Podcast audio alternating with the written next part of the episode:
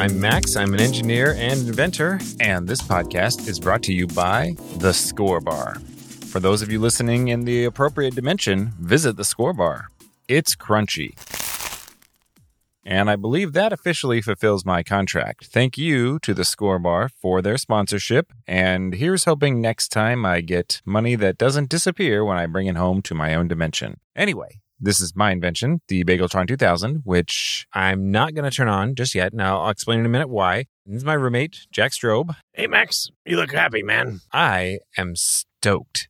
So, as you know, I've been working on my own collection of gnomes. Yeah, day and night, man. Yeah, and I don't mean collecting the gnomes that other people make. I mean making my own collection of custom Max Adams gnomes. Yeah, your own line.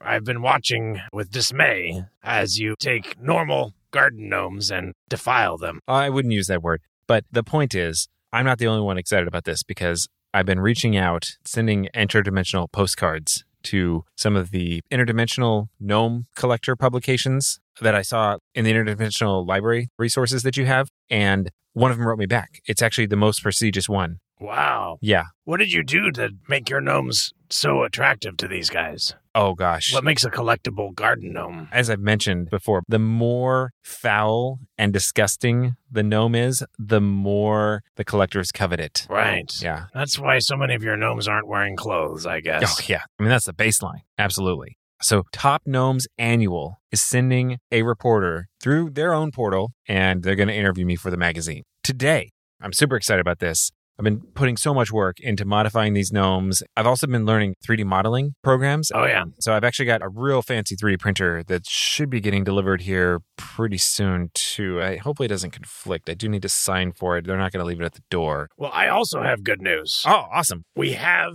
another ad sponsor. Oh, in addition to the score bar? Wow, two in one episode. This is a first. Yeah. Who is it? ButterHelp Online Counseling. I've heard their ads. Okay. I feel relatively good about this one. This is one of the better ones you brought in. I mean, sometimes you bring in these ad copies and I do not feel great about it. It feels like it kind of like brings this whole scientific mission and this podcast down a few notches. Yeah, but that's great. So we got our own affiliate link, dispatches.fm slash butterhelp. why do you keep saying it like that? It's ButterHelp Online Counseling. Yeah, that's what I'm talking about. Why do you keep saying it that way? It's written right here in the copy. Look, Butterhelp?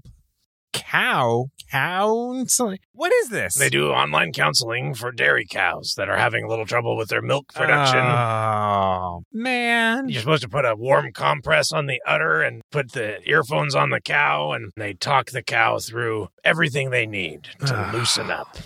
ButterHelp.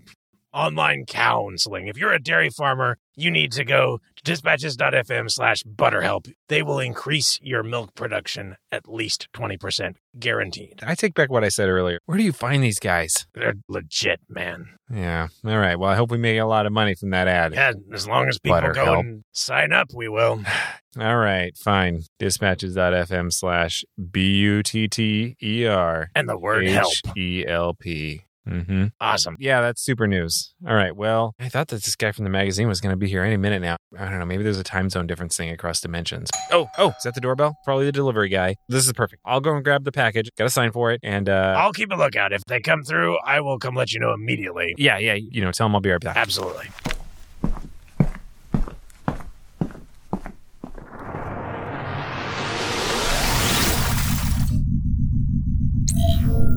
Ah, hello. We've been waiting for you. Yes, I'm Detective Phil Pickering. A detective. Oh, I thought we were going to have somebody else come. You're making me nervous, though, man. I do not like detectives. What are you here for? Yes, Phil Pickering from the Interdimensional Police Department. I'd like to speak with Max Adams, please. I believe that's the name. Absolutely. I'm just glad you're not here for me. I'll go get him. What do you want me to tell him? We've had reports and complaints of people being stripped naked in the sidewalks outside of bars. The victims have been high on unicorn. Somebody is stripping people that are high on unicorn meat, and you think it's Max? Oh, is this the party dimension? Ah, uh, yeah, he was just there, but I'm sure he wouldn't do something like that. Hold on, I'll go find him. He'll be here in a second to clear this up. Max, the police are here. I'm going to my room. This makes me nervous, and you know it. Tell me when he's gone.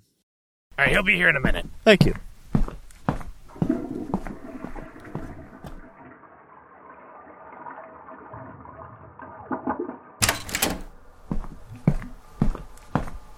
Oh, hello, hello, hello. Excellent. I've been expecting you. I'm Max. Yes, Phil Pickering. Hi there. Oh, it's so great to meet you. Yes, I've got a few questions I'd like to ask you. Yeah, absolutely. Fire away. So, what have you been up to lately? Oh, well, you know, I've recently discovered a real passion. Well, ever since I almost laid hands on the Rodney, it's kind of awoken this passion inside of me. And I just, I cannot get enough of the new and the and the and the, well, especially the, you know how it is. Uh-huh. Uh Yes, of course. Tell me, how long has this been going on? Well, I- I've kind of had this sort of like in the back of my head for quite a few years, but I've been busy with other things. It's really just in the last few weeks, few months that I've just really ramped it up and just gotten like kind of like all my free time. You know, when I'm not working on my podcast, that I would say most of my free time now has been dedicated to this. And do you feel that this is a good thing? Well, yeah, of course. I've been so much more fulfilled. The more and general that I can bring into this space, the better it is. I think we can all agree on that. Uh-huh. I mean, it just keeps things interesting, right? Definitely. Definitely interesting.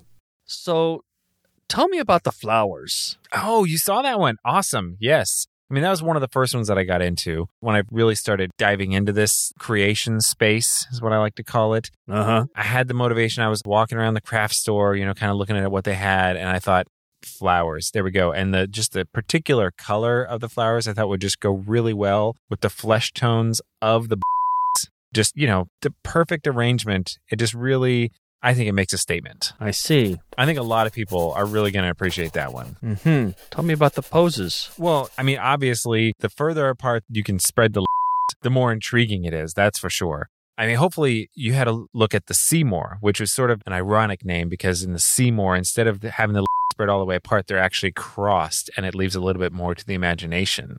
But then he's got the tattoo right across his and the arrows. I just took a different direction with that one. Uh-huh.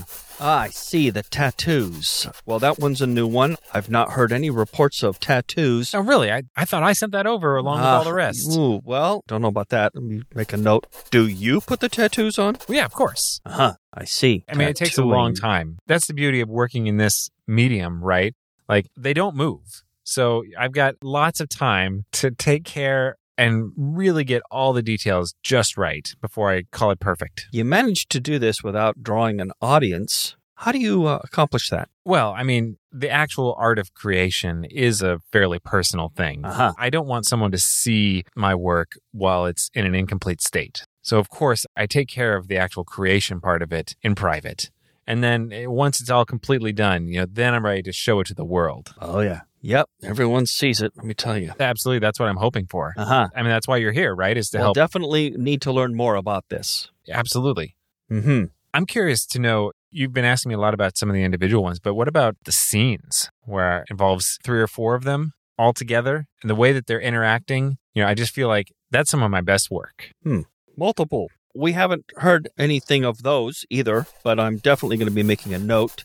When was the last time you accomplished that? So let's see. Uh, okay, yeah. Well, the the most recent three were the Willard and the Jane. Well, yeah, then the Seymour, and then yeah, it was right before the Seymour. Yeah, that was the last scene. Uh huh. I mean, I finished that one a, a couple of weeks ago. I spent a good while on it. I had to make a couple of trips to the craft store to get the right colors of paint to match the correct skin tones on the different subjects. And there was a lot of work to get everything exactly right, you know, matching what little bit of that I left on them, along with the body paint and getting the poses just right and the interaction between them. And, well, and of course, also, you know, I had to change their hair to be more appropriate to the scene as well. And I don't just mean on the top of the head. Mr. Adams, you've been a busy man. Yeah, I know. Have you considered getting help? Hmm. Oh gosh, that's a good question. I don't know if there's anybody I would trust to really get into this same headspace and come into the creative process with me. There are professionals who are willing to do this. Yeah,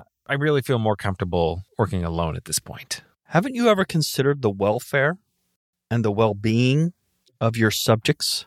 You know, that's an interesting way of thinking about it. See, now I understand why they pay you the big bucks. You ask insightful questions.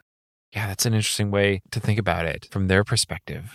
I guess most of the time when I'm in the creative process, I'm really just thinking about the observers, right? Everybody who's going to lay their eyes on this and both simultaneously be repulsed and have to have it. But yeah, like kind of getting into the mind of the subject and thinking about what's their perspective. If I did that, maybe I could create some innovative new work. Yeah, that's a good thought. Mr. Adams, why don't you tell me a little bit about the unicorn dust? Oh, man. Yeah. First, you got to dab just a little bit of it under your, right? And it gets you into the right state of mind. I feel like it just adds a little bit to the scene if you, you kind of brush it through the hair, use a little bit of it like kind of. Uh-huh. It just adds that little flair. I see. But you have to on the unicorn dust while applying the unicorn dust in order for it to, you know, have the the best effect. Haven't you considered the possibility of getting in trouble for this? I well, sure there's some people who look down on it, right? But I mean, there's people who look down on all the great artists. I mean, art is subjective, right? Uh huh. Do you think the subjects of your art would agree with you? Oh man, there you go again. I love this angle. This is so great. I should have talked to you months ago when I first got into this. But I mean, I guess they, they wouldn't have sent somebody of your caliber to talk to me before I actually got started.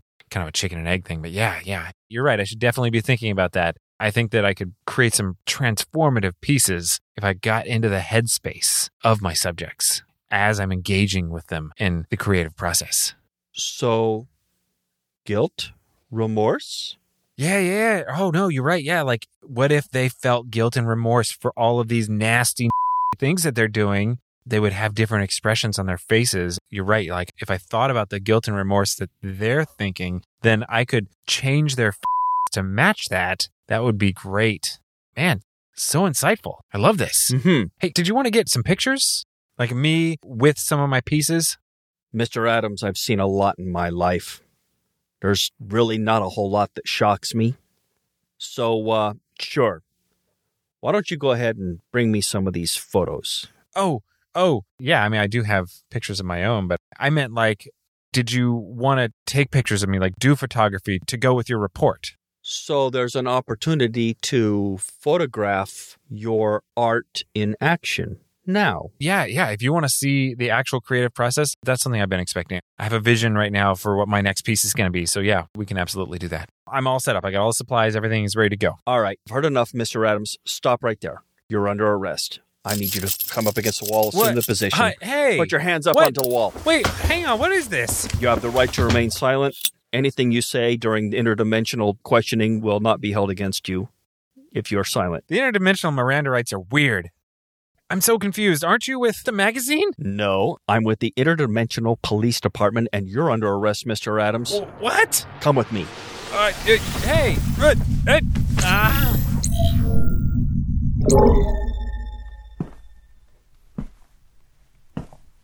Max, is he gone? I heard a portal close. Max? Max? Oh boy.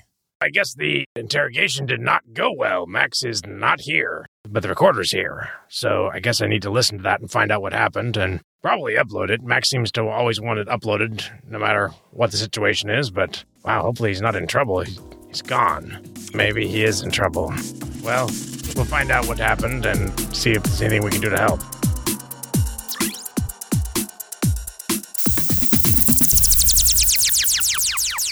Dispatches from the Multiverse is produced by Tim Ellis, starring J.R. Willett as Jack, Oops, I Let Max Get Taken Again Strobe, and Tim Ellis as Max, with special guest Brian Williams as Detective Phil Pickering. Theme music by Alpha Geek, logo by Abe Schmidt. Does this podcast bring you joy? Check out patreon.com slash dispatchesfm, where you can thank us by supporting the show directly and get access to exclusive bonus content like brainstorming sessions, peeks behind the scenes, sweet merch, extra audio, and extended editions of the show.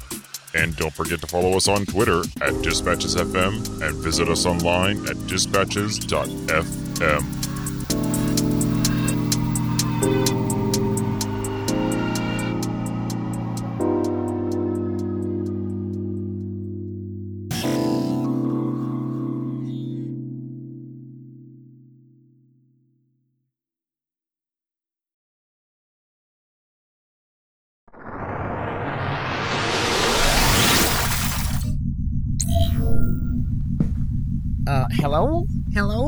Is anyone here? This is Stu Stewart with Top Gnomes Annual. I, I have an appointment with uh, Max Adams to talk about his bespoke line of gnomes. H- hello? Well, shoot. I was really looking forward to speaking with Mr. Adams about his inspiration for the and the and the and the Seems like nobody's home. Well, it's hard to believe that somebody would let anything get in the way of such a prestigious opportunity. This has never happened in my 22 year career with the magazine. Oh well. If near infinite fame among gnome collectors across the multiverse isn't important enough to Mr. Adams to make his appointment, I guess we'll just have to fill the slot with that backup piece I wrote about the telepathic squirrel who makes all her gnomes from acorn shells.